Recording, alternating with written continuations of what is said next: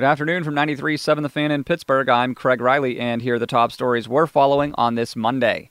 The Red Hot Pirates will face a division leader tonight when they open a 3-game series in Cleveland. The Indians sit atop the American League Central by 9.5 games, though their 54-44 record is only 6th best in the American League.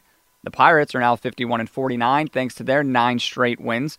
Clint Hurdle watched his club belt 4 more homers in Sunday's win in Cincinnati. The home runs we hit, look where the pitches are, look where the catcher's set up, look where the gloves travel to, and we put good swings on balls. So, guys have been confident at the plate and haven't missed mistakes. The Pirates hit 8 homers and scored 27 runs in the 3-game sweep. The Pirates trail the first-place Cubs by 8 games. They are only 4 back in the wild card chase. Meanwhile, tonight's starting pitchers, Trevor Williams, 7-7, and Corey Kluber, who's 12-7. Kluber was hit hard in his last start before the All-Star break. He then received an injection in his knee, which had been bothering him. Tonight's lineup for the Pirates sees Josh Harrison making his return, hitting 8th, and Colin Moran will be your DH in the American League ballpark.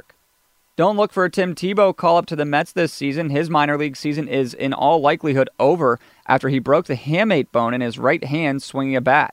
Tebow is batting .273 at Double-A Binghamton and was a minor league all-star this year.